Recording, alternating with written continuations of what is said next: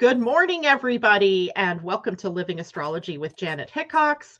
And today, Tam Veilleux. And it's time for us to grab our cups of coffee or tea and to sit back and relax so that we can tell you all about what is coming up for the month of June. I can't believe it, Tam. How is it already June? Or tomorrow is June 1st. I don't get it. I say to my husband, where did the month go? Every month, where did it go? How are we already in June? I just put away Christmas decorations. I could probably still find Christmas decorations. Yep. I mean, I I started to put away my winter clothes the other day, and I thought better of it, thankfully, because this morning I woke up and my house was 56 degrees because we've left the bedroom window open. I'm like, time to put the heat on. I'm not waiting until the sun comes out today to warm up my house. So I'm like, Yeah. thank God I have my long sleeve shirts and my long pants Yeah. that I didn't put away because the weather, even though it's, it doesn't seem like June. No. Which is fine, fine, fine, fine. I love this weather universe. Yeah, yeah, it's beautiful weather. I'm not going to complain. Everything's good. It's just that time really does seem to be speeding up. I, I know. It's, Yeah. And I think actually there is some science that says we do gain a, a minute or two. So I can't remember how that goes, but they do say they actually think it's speeding slightly. Yeah, um, it, actually, earthquakes on the planet have in fact impacted the time, the clock. With that big Japanese earthquake that happened with the tsunami back in, I think it was 2011, No kidding. it uh, raced the clock ahead by, I think it was 1.8 seconds. Now, that doesn't seem like much, but the whole planet is Right. resonating to faster Wow. time. That's So fascinating. it is Hmm. fascinating. And of course, we have all kinds of things in our life that are going on. So, not, not only personally, but, you know, globally. And it seems like every day there's a new drama or a new trauma going on. Yeah, I, I that- actually I think that's kind of a good place to start the conversation. Like I, I'm Mhm. actually holding up the energy almanac right here. Um, you know, I'm reminded that we're in 2023, and 2023 itself holds the energy of change.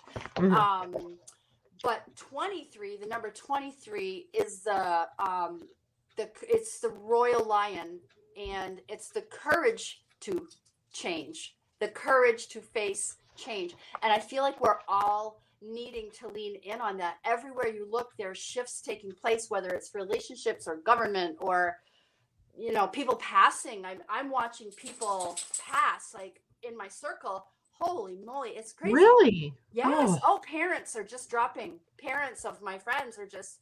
It's crazy. It seems inordinate number of people that you know. Um, new reports of deaths all the time. Changes in the air, and that is part of 2023. Nobody ever said it was going to be easy. Baked in the cake is the courage to face the change you need.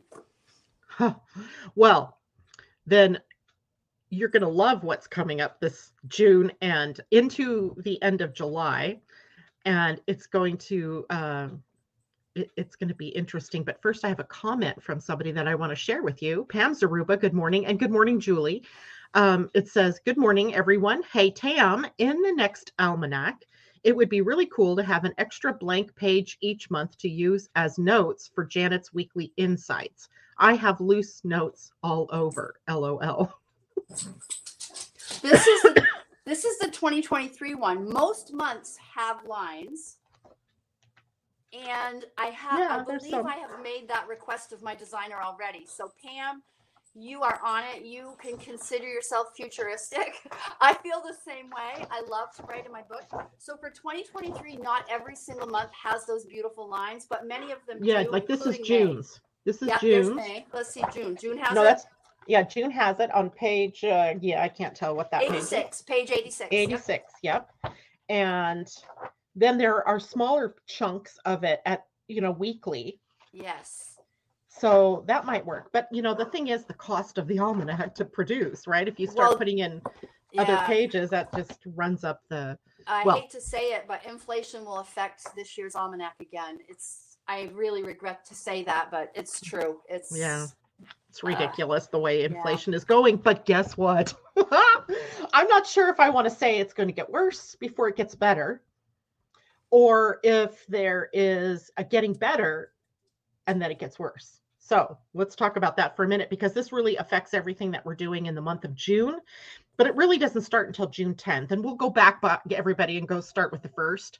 But I think there's this bigger thing going on in the backdrop that we all need to be aware of, and that is Pluto, my favorite friend, apparently. Um, and and Pluto right now sitting at the zero degrees. He didn't move very far into Aquarius back in March, but now he's in. He's been in retrograde, so he's retrograding and will go back into the sign of Capricorn on June 10th. Yes. Now here's the thing. What's the first degree he hits as he goes back? And that's the 29th degree. Mhm.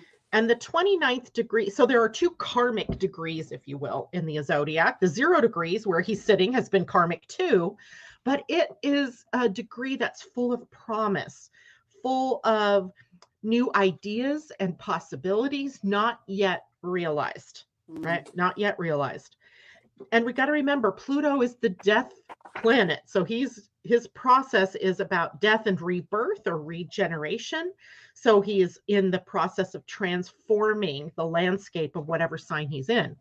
Well, now he's moving back into Capricorn and will sit at that 29th degree till late July. And the power of a degree like that is that it is I heard a great wor- word for it the other day and I had to look up the word. It's called it's effulgent. now, Say it again. effulgent. E- Effulgent.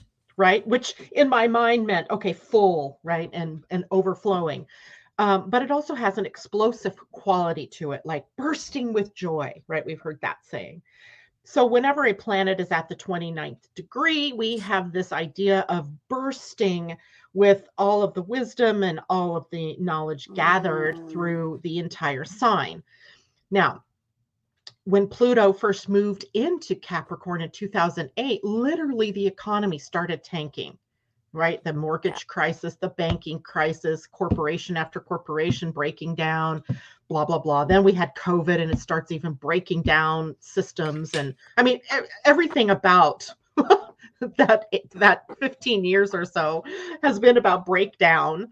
And now we come to a point where the, the breakdown is effulgent right now now Mhm. we're now we're seeing where we cannot go forward until we work through the things that uh, like the economy that tanked Yeah. so it'll be an interesting time and it does this twice right from june 10th until the end of july but then again in the fall into the beginning of the year Yep. before he moves back into uh, capricorn or uh, A- aquarius again Yep. and that won't be until what late January, early February. I can't remember the exact date. Mhm.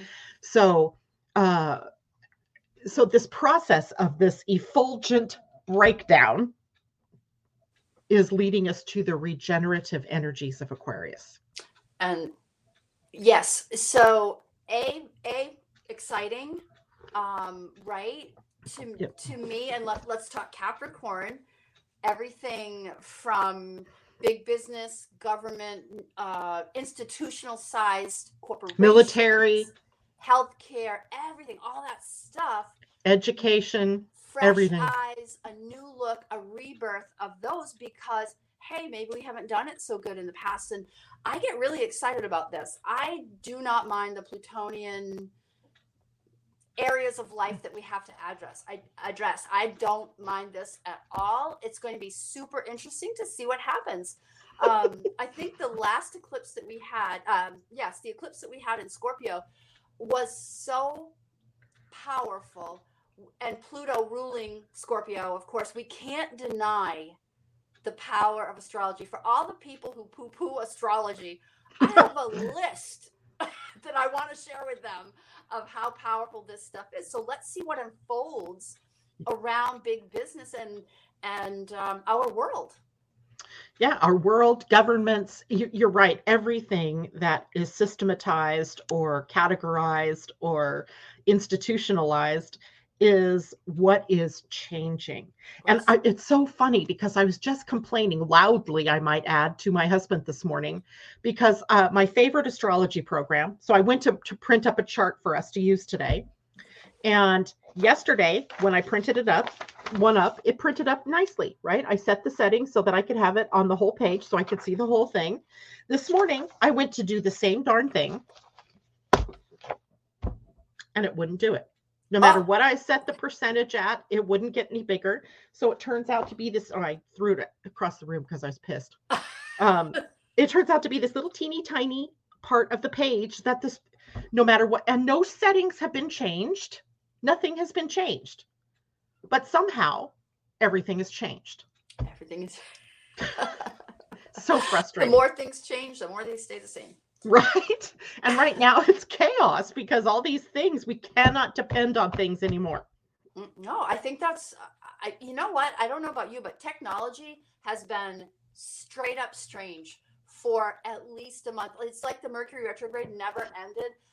Uh, Today, I read an email that I wrote yesterday, and I didn't I didn't write it. I did voice, I did dictation on my computer. Yeah. It basically wrote a, th- a sentence three different ways and wrote it three different times in the one email that I was writing and I made the mistake of just sending the email. It read like I had like I was a second grader.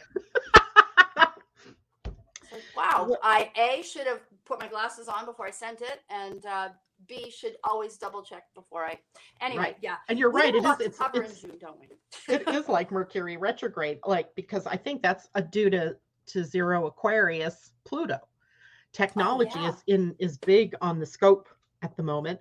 Just look at uh, let's see, March 23rd was it that Pluto moved into Aquarius? Just look at the blossoming of AI in just Oh, that this couple of months since then. It is it blows me away every time I think about it. Yep. You. Are, Mm. that's a good point. Wow. right? Wow, It gives us wow, an wow. inroad, right? That Pluto, that first like brush with Pluto into Aquarius has brought us this gigantic jump, leap into AI, and literally everybody's into it. Everybody. I think you are absolutely right. That is an observation I hadn't made. I love that. Right? It's new and exciting right now. Yeah. But the next pass, when we get back to zero degrees again, Yep. now we're going to start to see what might be some of the problems with that. Totally, totally. I actually don't love AI. I've put off going there, but I know a lot of people are using it. I know. I played with it uh, to write an article. I typed in literally uh, Jupiter at gate 27 in human design. And then I told it to write me a medium paper. And OMG, it did. And then I was like, that's crazy. Now, where does plagiarism come in? Where did it get all that information? Well, the idea is you're supposed to go back in and re, you know, write it or add to it and things like that. So it's really fascinating. Its potential, but the potential for problems is even worse because somebody could just take a, a pep paper, send it on out. Yep. Yep. Is it true? Are the facts straight? Right. Does it make sense? So we have to we have to watch that. All right, June 1st. I mean, like we we leap right in to June with Jupiter at the North Node. Jupiter Oh. North Node conjunction. oh, I didn't have that. Oh my. right? I had to go back. I went back to um, when I did the astrology workshop for 2023. And I went, oh my gosh. Um, I knew Jupiter, I could see it on the chart that they were coming closer together. And tomorrow, Jupiter is conjunct the North Node Wow. and in Taurus, right? Yep, So remember the nodes, they shift backwards through a sign. Yep. And Jupiter's going forward. So we have a convergence of the two of them, one coming from the higher degrees and the other one moving to the higher degrees. And I in a human design, we see it at gate 27. And I prefer to look at it that way. And then um, you can kind of add your two cents in here too about this. But the gate 27 is called the gate of accountability in quantum Mm. human design. And I really like that because it, it the idea is behind 27 is that it's about nurturing oneself and nurturing others, Mhm. but without smother mothering, right? So we want to be able to lift people up to help them to help themselves. That's the accountability piece. And we can do that in many different ways, right? We can, you know, look at if if we took a big global thing like homelessness, Mm, right? That's a big thing. How do we, you know, we could feed them, we could build houses for them, but how do we help them to help themselves? That's the accountability Right. piece. But we don't want to not feed them or not clothe them or help them. We, we that's the opposite end of the gate in the negative shadow part of it. But we don't want to smother mother them either. So in our own personal lives, that's one of the lessons that we are learning with Jupiter coming together to the North Node is how do we take care of ourselves? mm. Interesting. And that's from the human design perspective. Now, my brain, you know, my limited knowledge compared to yours would look at Jupiter in Taurus, conjunct the North Node, also in Taurus retrograde, like some kind of maybe internalizing, you could say, like self worth issues, right? Mhm. Yep. which would Value. value value yeah like what you're talking about there as well as i'm wondering about maybe some feeling of hope or optimism in uh, resources Could be that too, right? We have lots of themes that we can choose from. Here's another big one from Taurus is simplicity. mm, i love that yes good call De- decomplexifying or simplifying our lives, yep yep right? The simplest is usually the best. Why do we have to build system on system on system? They become redundant, they become super baggage filled, and simple is usually best. So we have Yeah. that theme as well. i really forget to connect uh, taurus with simplifying uh, and maybe Yeah. that's why i'm so good at it i always thought it was my virgo-ness but it's probably my taurus moon It's all Uh, the earth signs. The, the, all the earth signs are going to, in some qual, in some way, have that quality of, you know, simplification. But Taurus really holds that. Yep. And uh, because you know, when you think about Taurus, it's the first Earth sign, yes so it's down to the earth. It's grounded to the earth, and it's choosing uh, the simple joys and pleasures of life. It's sensual, right? Mm, All the, yes. the senses. And in a way, um, our world has gotten so beyond the senses, right? Because now we're in this fake world, a lot of times, kids disappearing into virtual reality and not knowing how to live in the real reality. Yes, yes. So this might be a call for us to, you know, reground everything, bring it back in. I would Um, ask you, like, how long? How long will we feel that transit, that moment? Will it be a couple days? It'll be several days. Yeah, I think Several it'll be days. several days because Jupiter's not moving at a clip that, you know, reminds us of, you know, how fast the world is. He he is moving um, you know, probably a degree or so every week. Okay. But so he's going to sit here. The North Node is going to clip on. Now, the North Node doesn't change out of Taurus until July. So this uh, impact could be, you know, stretched out over a couple of weeks. But like any astrology transit of note, and this one I think is of note, it triggers something or catalyzes something within us that then takes its time to Play um, out. Play Yeah. out. Yeah yeah. exactly so so we don't know how jupiter like look to where taurus is in your own personal chart people right, Right. and where's taurus what house is it in because that's going to tell you the part of your life that this is going to play out in Yep. right where's that north node jupiter connection happening in my chart i think it's the 11th house so networks and communities and dreams and goals and aspirations and Yep. that kind of thing where's taurus in your chart 12, uh, 12 degrees in the fifth house. fifth house joy creativity play uh, taking time for yourself your Mm. children Mm, the fun house you have it in the fun house I have it in the fun house. yeah yeah yeah yeah so no wonder you and i both kind of played out uh, part of may right in Mhm. vacation times or things like that it's kind of it's kind of interesting to see how that plays out but that's the big news i have just jumping right in and then of course we go to the full moon Yeah, which is on the third, which I love this. I always love the Sag Moon. Um, and I remember that there's something I can I have it right here. I even have my charts, Janet. I'm so happy. Oh, and hey, Oh, I what's that? hear that? you are now doing art solar returns for people who I've I- done readings for. Yes, yes, I am. I love it. Janet does the reading. I break it down into beautiful pictures, and it's really, really fun. And it's a it's a poster that you keep nearby. Yeah, I love it.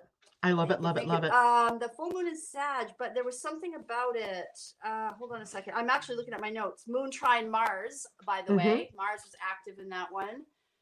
Uh, I can't remember why I said like I really want to talk about that, and maybe it's because I always feel like the the Sag with the the idealism and the hope and the optimism part of it playing out. Um, I bet it was because you noted it was at a T square.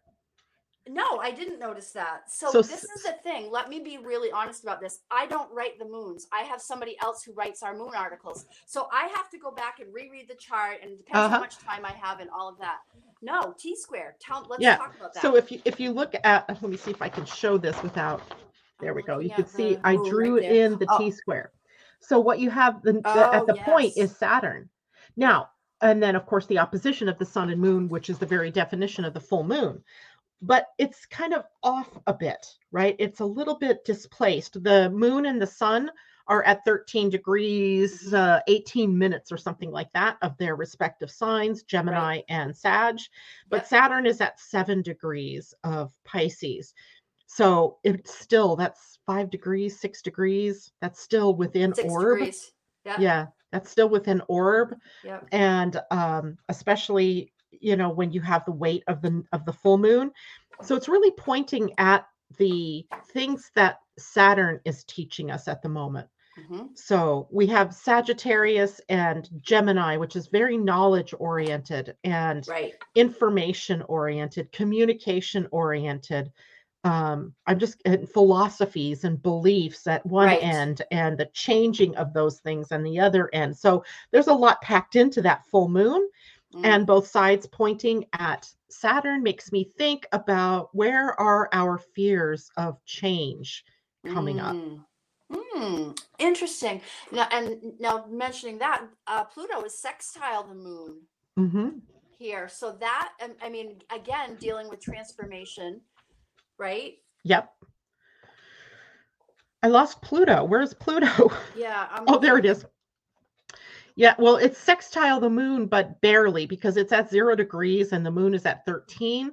But if you read any of the um, the the more in-depth psychological astrologers, they'll say that Pluto's orb is up to 15 degrees. So Interesting. Yeah, because it's so powerful That's at what I was going to say. Must be its power. Yeah. its power. Um, I so I'm not sure that I would say that's a big part of it, but I would definitely say that Saturn plays this role here. And remember, in Pisces, what is he teaching us? Let down the walls. The biggest wall is fear. Yep. To be able to distinguish between the real and the ideal, or the real and the not real. Right. Very Piscean. Very Piscean themes, right? Being creative, of course, and using our imaginations to solve our problems, but in practical ways. hmm So, using that as a motif, then we could think about how much in- misinformation is possibly out there about Yes. anything you can think of. And, and anything, right? Absolutely. Oh, I think Yeah. there's loads of it. All right. And people's motivations for that information, right? What is the motivation for sharing certain political information or uh, medical information or whatever, right? It, there's always going to be a slant. I think that Gemini Sagittarius axis helps us to flesh that out. What's real for you? What makes sense Mm. for you? What's Mm. your take on it? We want to know, you know, from your point of view. But everybody should understand that there is no one truth. Right. I agree with that. It, it's all based on perspective and point of view. And Yeah. your history is what creates your perspective and point of view. Yeah. And your history should not be used as a weapon or a reason to stay in victim mode. Oh, absolutely. Yeah. Well said. Yes. Your history is your history, and yes, shit happens. Yep. Yep. It's about making peace with it. Make peace with it and move on. The mm-hmm. balance point, because a T square always needs the balance point. Right. Now, there's no planet sitting at the balance point. So we just have to look at okay, the sign on the balance would be Virgo. Right. So it would be about, you know, planting your feet firmly on the ground, right? Information is all great and watery feeling and compassion is all great. But how do we practically express those things? So this full moon kind of feeds into all of that. But here's the funny thing the um, moon during this full moon will be at the gate five, which is a Oh. gate about routines and habits and Oh. traditions, right? The way that we organize our lives. It's it has a Virgo feel to it, but it's a, Cool. a Sagittarius gate. But it it's really- also a very Sag feel. Sag, when I think Sagittarius, I think routine. Yep. And you know, how do we organize ourselves around that and have it be healthy without getting stuck in the pattern? Mm. right? Getting stuck in the pattern. So we're breaking up the pattern. When I looked at this in the um, astrological mandala, uh, which is the Sabian symbols, that's Right. what other people might know this as, it says the Great Pyramid and the Sphinx. I'm like, okay. So then I was thinking about that and I'm going, well, the Great Pyramid and the Sphinx are some of the greatest mysteries that we have on this planet. Like, we think we know all the facts, right? But then there's this water line that shows up on the Sphinx, right? And nobody's really, I mean, alternative historians will address that, Mhm. but you know, the the regular historians won't address that. So we have this idea that you know, science has its own slant and what's needed is to make it more rounded so that we have the power of occult knowledge, if you will, or metaphysical knowledge blended into the scientific to create a story that's coherent. Mm. It's the power of our spiritual ancestry that that's a part that we've sort of lost. We we packaged it up in religions Yeah. and um, made it sort of dogmatic. So this might also ha- be our full moon of addressing the places within us where we have become too dogmatic. Hmm. I think that makes sense for uh, Sagittarius. You know, I'm always trying to like just keep simplifying it. Uh, for Sagittarius, um, being dogmatic is is one of maybe what I would call their shadows. Yeah. Um, and Yeah. yeah. so that I guess that does make sense. Those those Sabian simple symbols, you really have to think through them. It's good that you have that headspace that you can do that. And sometimes they make sense and sometimes they don't but in this respect they really did because the, the power of human design or astro design i'm calling it because i'm blending both astrology and human design is that we can see the gate five is where this is going to hit us. Mm, so it's in the things that we do on autopilot right? The things that we believe on autopilot. Hmm. Without ever questioning right what's the is this a healthy habit that I, I i'm invested in is this a Right. routine that's supportive of what i am what traditions am i holding myself to that i don't even Mm. really you know resonate with anymore right. so it's a big full moon It is. It is. Yeah. I do love. I love the Sag Moon. I really, really do. yeah Awesome. And so that's at this personal level, but at the bigger level, we also have to learn how to um, address world crises or government crises and things like that with a much more spiritual principle. Ethics, ethics is big with um, with Sag. Sagittarius, Yep. Yep. right? So it's it makes me also think about walking our talk. Right. Yes. Yeah, I understand that. And i- um, right now, I just went went back to Jupiter conjunct the North Node and the values, the simplicity, and all that, and we'll still be in that energy. And here we are having this uh, moon, full moon, that might address world ethics. I think Hmm. that's that. You know, being our economy is at play on June first, or you know, in that transit, right, Taurian. Yep. Um, that's interesting. That Yeah. I mean, that let's see what shows up, right? Well, and isn't it interesting that here in the USA, and I know some of you are listening from other countries, but here in the USA, we have the huge fight for the debt ceiling or debt limit the which whole will show up on the first. yeah actually you know there's this deal that's already in the making and now it's needing to be you know fleshed out and whatever else they do you know fight about it and to- I think they vote today, and the result will arrive for us in the morning.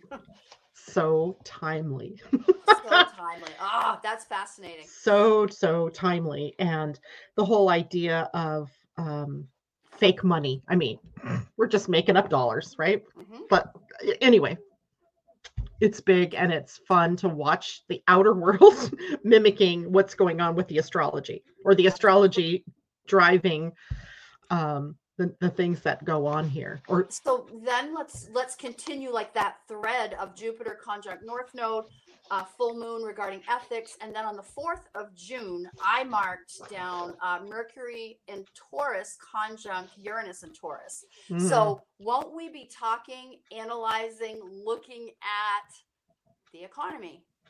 Maybe so but we're you know mercury rules the lower mind so you know the mind that we think of as the human and then uranus the higher mind right so the higher spiritual mind coming into connection with the lower mind and it could be spectacular That's it could be so That's what I'm creative saying.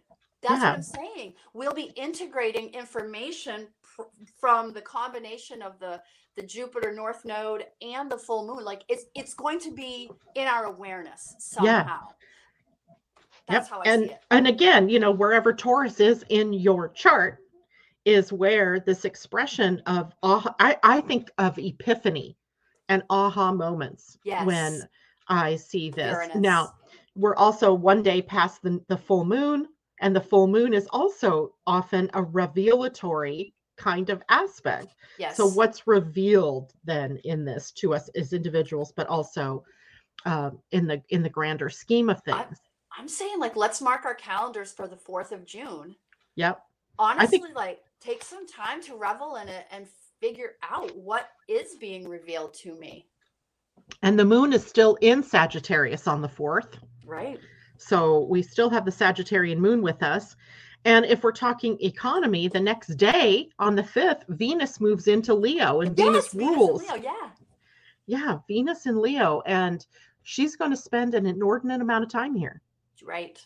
because she's moving into retrograde as we get later into the month of July. Yeah. And she's here until at least October, November, I believe it is. Mhm. So we're going to have a lot of Venus and Leo lessons.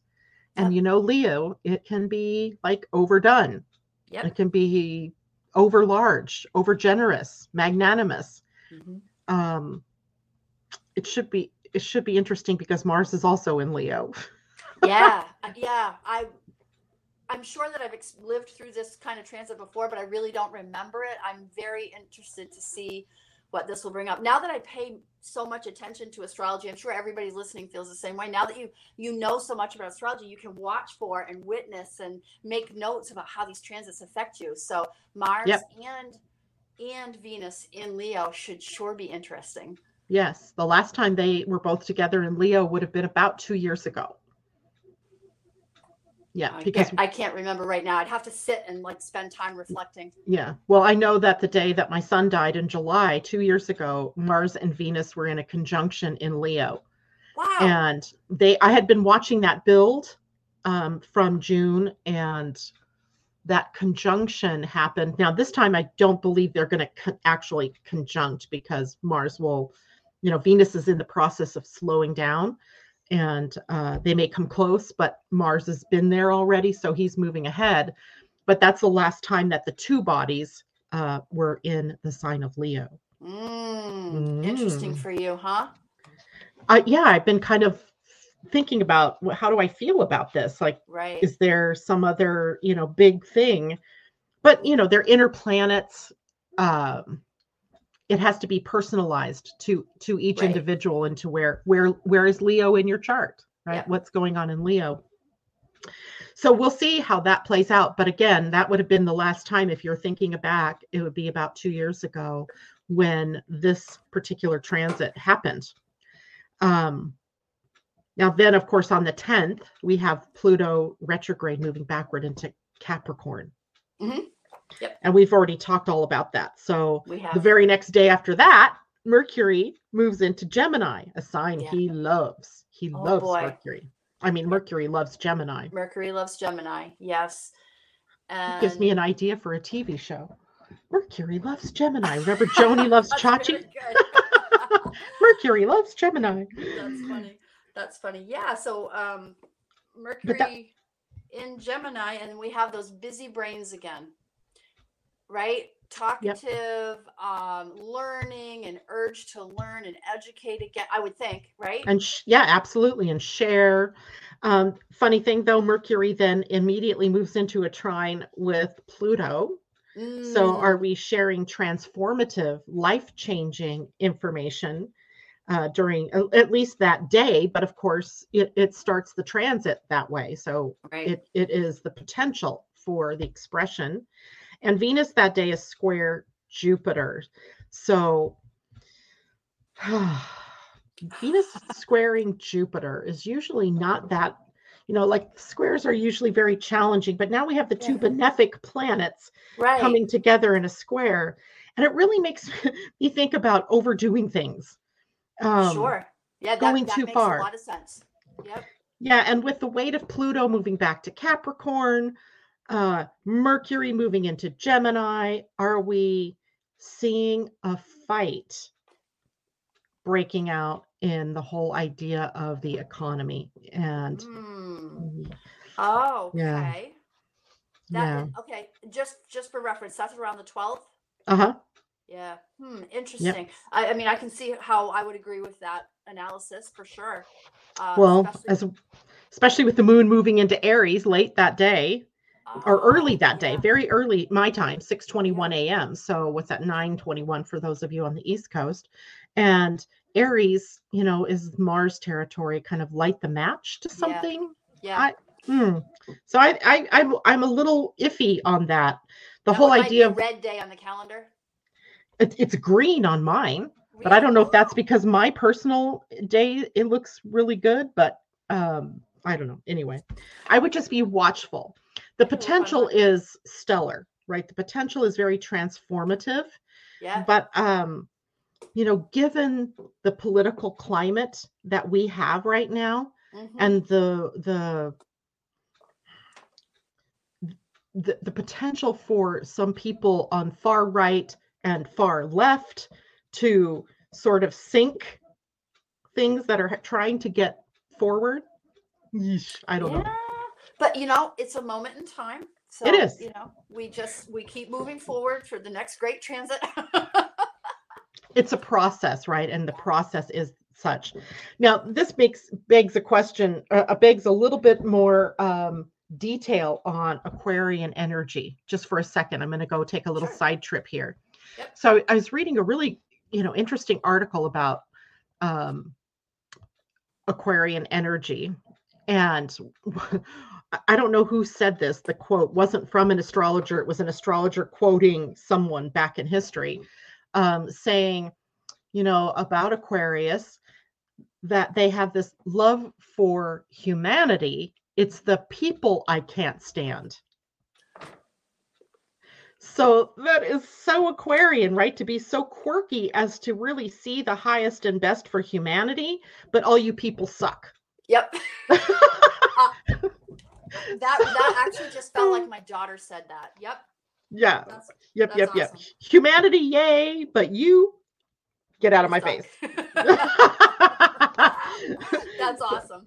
yeah so anyway we have to keep that in mind too as you know time goes on yes it's going to be about humanity but i feel like the power isn't going to be in humanity it's Mm, going to be in the groups of people that come together to forward ideas um, what we now call like grassroots movements and things like yeah, that I, I I think you're right about that, and I've been paying attention to a lot of I'll call those grassroots um, that are forming, and, and I'm seeing. I I just had a conversation with somebody yesterday who's headed to Guatemala for a couple of months to learn Hmm. how to build houses out of trash to help people who are poor. Yeah, to help That's people who are that's poor. And cool. she wants to bring it over and help Costa Rica. Like I was I was blown away. Uh, like I said, wow, how humanitarian. That is the most beautiful thing I've heard.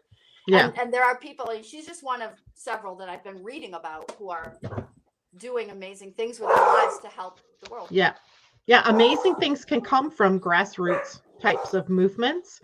Um, but I think what we're really seeing is like even in our in our own government, think about the power that uh, what was it uh, when Kevin McCarthy was being voted on to become the Speaker of the House, and how how delicate an operation that was because he had this whole group of people on his uh, I guess you'd say it was on the right, I think, and they wanted certain things and he had to make concessions in order to get there. So we have this real opportunity for diplomacy and for working together for the common good as long as people don't get so caught in their agendas right?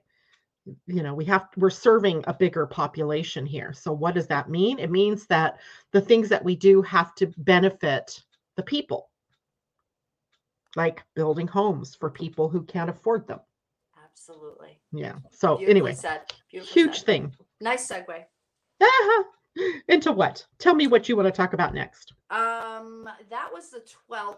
And honestly, for me, I went right into the moon on the 18th, the new moon in Gemini.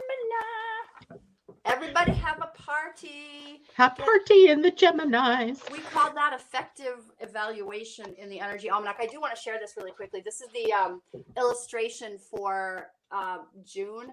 And I Uh-huh. just I just love the little tree doing upward dog. downward dog upward, facing This is upward. upward facing dog Yeah, but the moon the moon is called effective evaluation. This this moon is at uh, 26 Gemini on the 18th, and I mean Gemini. We're talking. Of, I don't actually know what all the extra transits are unless I look at my little chart and do a quick study of it. I I drew up the chart. So, uh, but I also wanted to to point out that before the full the before the new moon that day, Saturn turns retrograde. Oh yes, that's right. I meant to mention that. Sorry, you're right. Yeah. So actually, in my almanac or in my chart here, um, the new moon is on the 17th because it's at 9:37 p.m. So for the West Coast, Alaska, Hawaii, all of those people, you we are all experiencing the new moon on the 17th, but everybody basically from the East Coast further. Oh, actually Central Time and Mountain Time will also experience it on the 17th. And everybody further from the East Coast east will experience it on the 18th and that's just because of the time, the timing of the moon. But Saturn turns retrograde on the 17th at Yep. 8:56 a.m. my time. So mm-hmm. 11:56 a.m. for those of you on the East Coast. Yep. And that's huge because Saturn when he's retrograde takes us on an inward journey of of strengthening our cores, if you will, our core, right? So it's it's funny. That's just funny with down with upward facing dog because a lot of that is core strength. That's true. Oh, see, look at how you just relate these things. That's amazing. it's just like, oh yeah, okay, we're we're we're we're strengthening our core. That's, that's Gemini mind. Yeah. Um, so again, the summer retrograde season is upon us, right? Uh, we'll Correct. have- later, we'll have Neptune going retrograde on the 30th. But yeah, the the Saturn retro, retrograde in Pisces. Like, I am curious about this one. Does Ooh. it bring us to questioning ourselves, our vision, questioning our vision, or strengthening the foundation of our goals and dreams? Do we look at our spiritual practices and ask, you know, how are we doing with that? 2023 is, you know, your answers are within. Yeah. Uh, the whole thing is go in for answers. So, um, I, I'm Yeah, it's go in for answers and it's also about so remember that Saturn in Pisces purpose is to bring down the walls that divide us. Yep. And those walls in, you know, literal sometimes, but also fear within us. So Yep. when Saturn turns retrograde, now we're looking within and where are the places that we have feared to tread? Mhm, right? Mhm. What have we been afraid to let go of? mhm. What have we been afraid to move forward to? So we have some very interesting back and forth energy that we're going to be working with, or inward facing energy it's funny because upward dog, you know, you're looking up at the sky. Yeah. um, and Saturn is kind of, you know, taking us on that inward trek. And then we started this about the new moon that day is a gypsy emerging from the forest wherein her tribe is encamped. Unpack that one. Right. So, gypsies, transient, right? Transient. They move around, right? They they never stay in one place. And it when we're talking about a new moon, it's the potential for something new, right? The the new, the possible, the opening, the beginning of something. And is it that we're moving into a higher state of consciousness? But this is a transition state that we're in in this moon, right? We're not there. We haven't really grasped to that uh, higher consciousness yet, but we're really aware that we can't stay back in the old consciousness. So wait, now you're taking this from the Sabian symbol based off the the gypsy. Hmm. Mhm. Interesting. So I don't know if I can even follow the entire thread that my brain just made. So I'm tying it to Saturn and Pisces. We're, we're going in, we're, we're releasing fear and Gemini moon. What are we learning about ourselves? What can we learn? What are we about our- talking about? be talking about about our fear i'm wondering if that's all going to tie in together and now we get to create a new pathway you know new moon new pathway initiating a new version of ourselves under a new understanding hmm. Mhm. that's a Mhm. lot though Right. It really does point to the mind, though, it does right? yeah Gemini, the mind, and how powerful our minds are in convincing us that we are not as good as we are, right? Or that we need to do more, uh, or that, um, you know, But- getting us caught up in old things. but that ties in with the fear of with saturn and pisces Correct. So now we have the possibility with the mind to elevate it right to to raise the frequency, to raise the consciousness, and see ourselves from a different perspective. yeah Um, the key word, you know how in in the astrological mandala he often comes up with the keyword and, and to be honest i can't see how this actually plays out but the word he comes up with is repolarization Oh. and yeah i i don't know. I have maybe it's because polarizing has been such a thing in this in this world in this country um, that I, i'm not sure what he how how he's bringing polarizing energy to play in a positive way. Everything else seems positive but repolarization ugh, i don't know. Um, except to say that one way that we could repolarize without being polar, polarizing is to come back to a balance of heaven and earth, right? Or spiritual and physical, or higher self, ego self. two new polar points no matter what right Yeah. and i was i was on the thread of thinking like um joy and happiness are or joy and bliss are two ideas that are similar but at the same time they have different flavors does that make them polar i don't know but Hmm. Uh, he does that sabian symbol stuff wow Yeah, it's pretty powerful. So then we go to human design and we look at what gate is this going to be in. And here's where I think we get some a glimmer. And that's because it's at the gate 11, which is a gate that is about the light, right? In its highest expression in the gene keys, it's light. In its lowest expression, it's obscurity. But I love this gate because in gene keys, Richard Rudd says that if even there's a pinpoint of light, and we focus on the light, it will obliterate the dark. So it's about what are we focusing on? yeah and you wrote that in our book um, i remember i highlighted that Oh, good for me. You i literally highlighted that this week's shadow calls us to focus on the light and not the dark and then you had an entire paragraph about that i i always go through and highlight um, the gift and shadow along with key as- astrology Yeah. um yeah See, yeah, so the 11 is very powerful that way. And you know, it's real easy for for us as individuals when something bad or negative happens in our life or or even in the world that we look at the news cycle, right? They just focus so much on what's that saying? If it bleeds, it leads, or something like that. Yes. They they focus the attention and the information all on the negative. Yeah. Very rarely are we hearing about oh these great ideas that people have for solving homelessness or solving the trash problem, like your your, your housing lady there.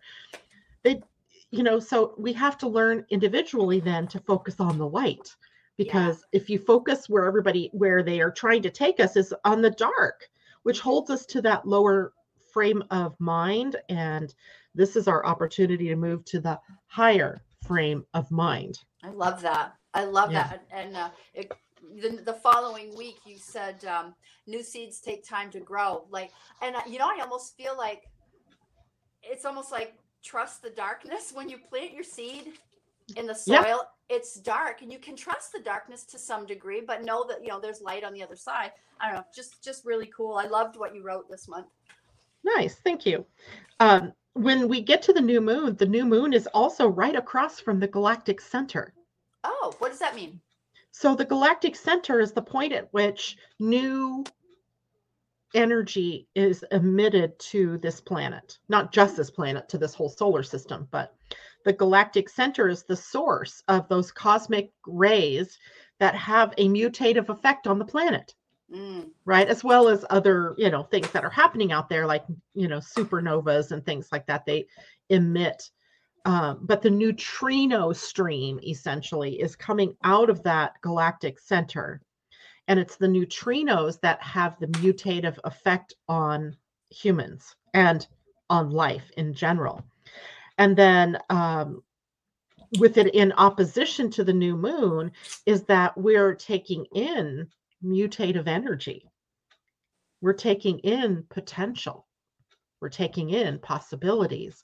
And if we can focus those possibilities on the light, or we can focus on the light of those things, we can bring them into something new, bring them Which- into reality. which kind of makes for a really healing sort of moon.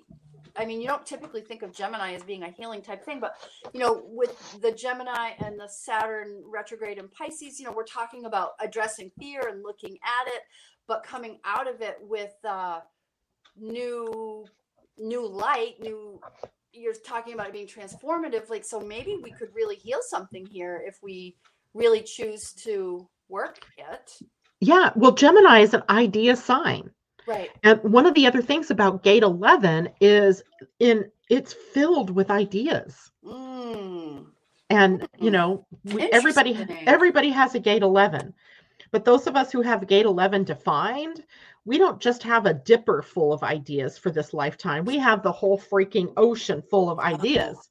So we have this pool of potential um, through which our minds can be bringing in, a la the galactic center, new, maybe uh, out of the ordinary, out of the box thinking, Hmm. uh, and ideas that become possibilities.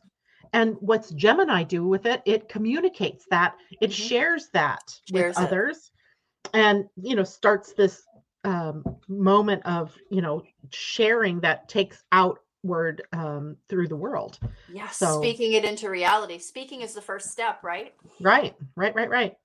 So I think that new moon is pretty stellar. It does have a square to Neptune, which means that we're also going to have to follow our intuition pretty powerfully toward those ideas that make sense, Mm, those ideas that, you know, are for us to take forward because, you know, we're getting ideas all the time, but they're not all for us to take action on. right. So we'll have to use our intuition pretty much on what it is that we're meant to take action on. And then there is a sextile to Eris. Now, I've also been doing a deep dive into Eris.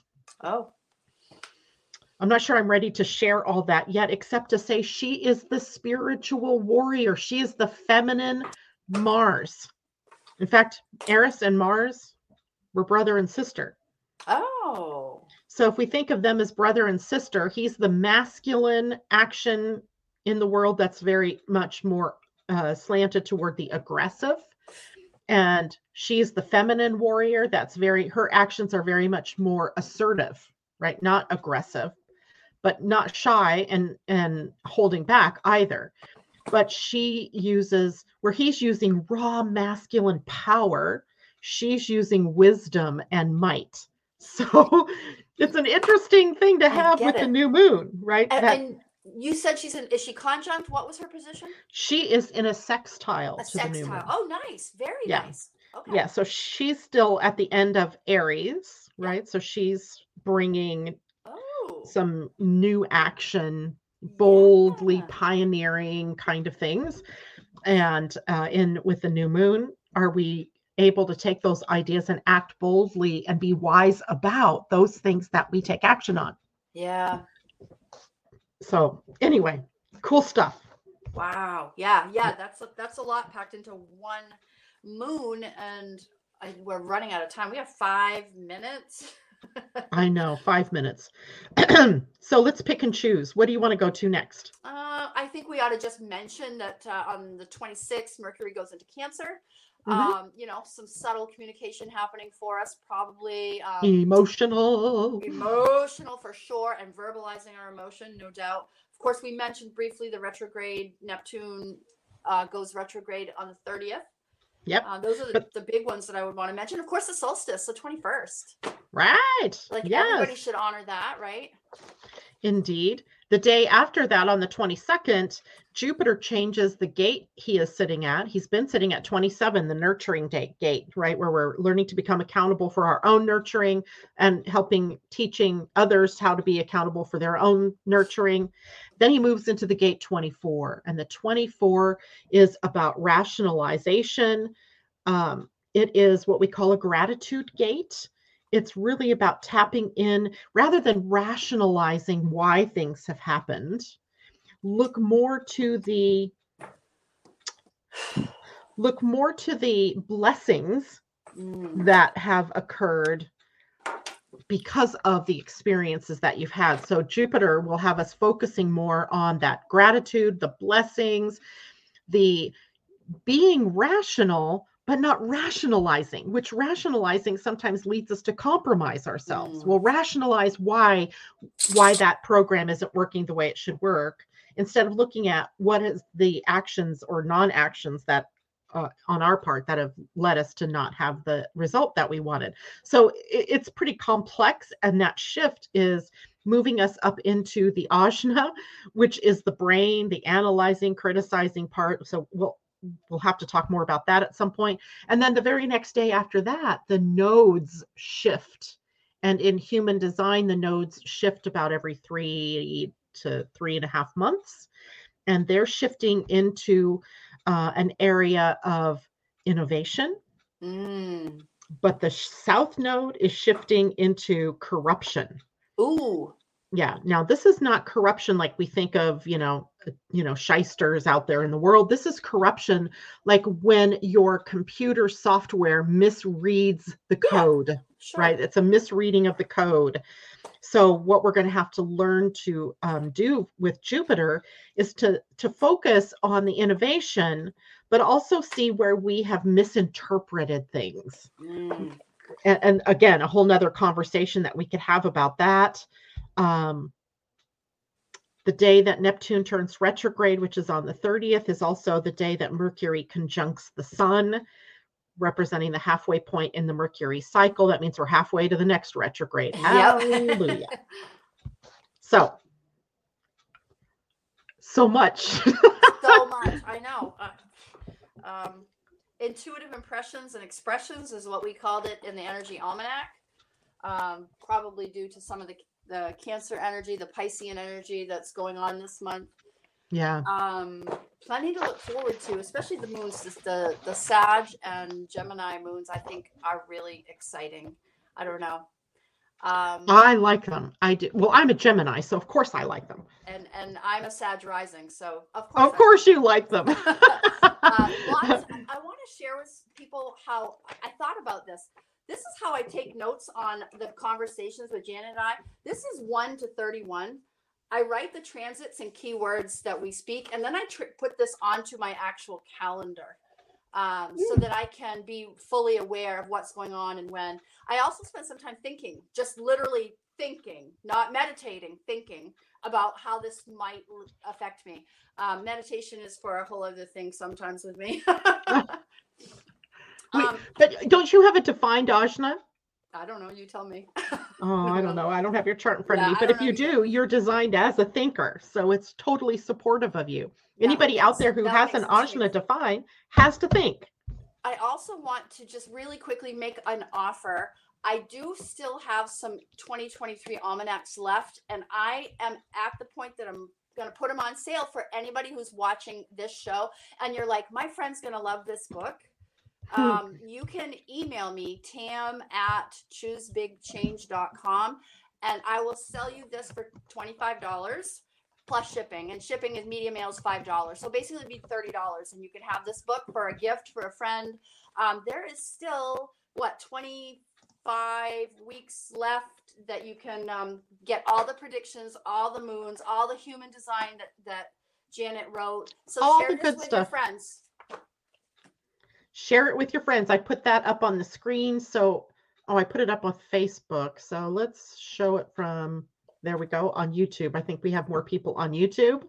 Yeah. And you actually shared yours to your YouTube channel this morning. So there, everybody can see yeah. that now. Yep. And thanks, Tam. That's a great offer. And literally, these books get used. Yeah, they do. They really do. They're meant to be used, right? They're meant to be used. All right. Well, that is it from us this morning. Thank you so much for joining us. Thank you so much for being here, Tam. Uh, let's take a quick look for July. We will actually be together again in June. Uh, oh, hey, I can look at this calendar without trying to do that. June 28th. Yay. We'll be talking about July, which should be an interesting month with Venus turning retrograde and the North Node shifting into Aries Libra. Big month. We got a lot of work to do collectively this year. That's how I say it. Yeah, I think you're absolutely right. It's a great mm. way to look at it. All right, everybody. Thank you so much. Enjoy your day. I Bye. Bye bye. Do you wish you could better understand yourself and what is going on in the world? Well, grab your cup of coffee or tea and join the podcast Living Astrology with Janet Hickox for astrology, human design, and Gene Keys wisdom. Mondays and Fridays at 11 a.m. Pacific, 2 p.m. Eastern. Podcasts are available on Spotify, iTunes, Google Play, and your other favorite outlets.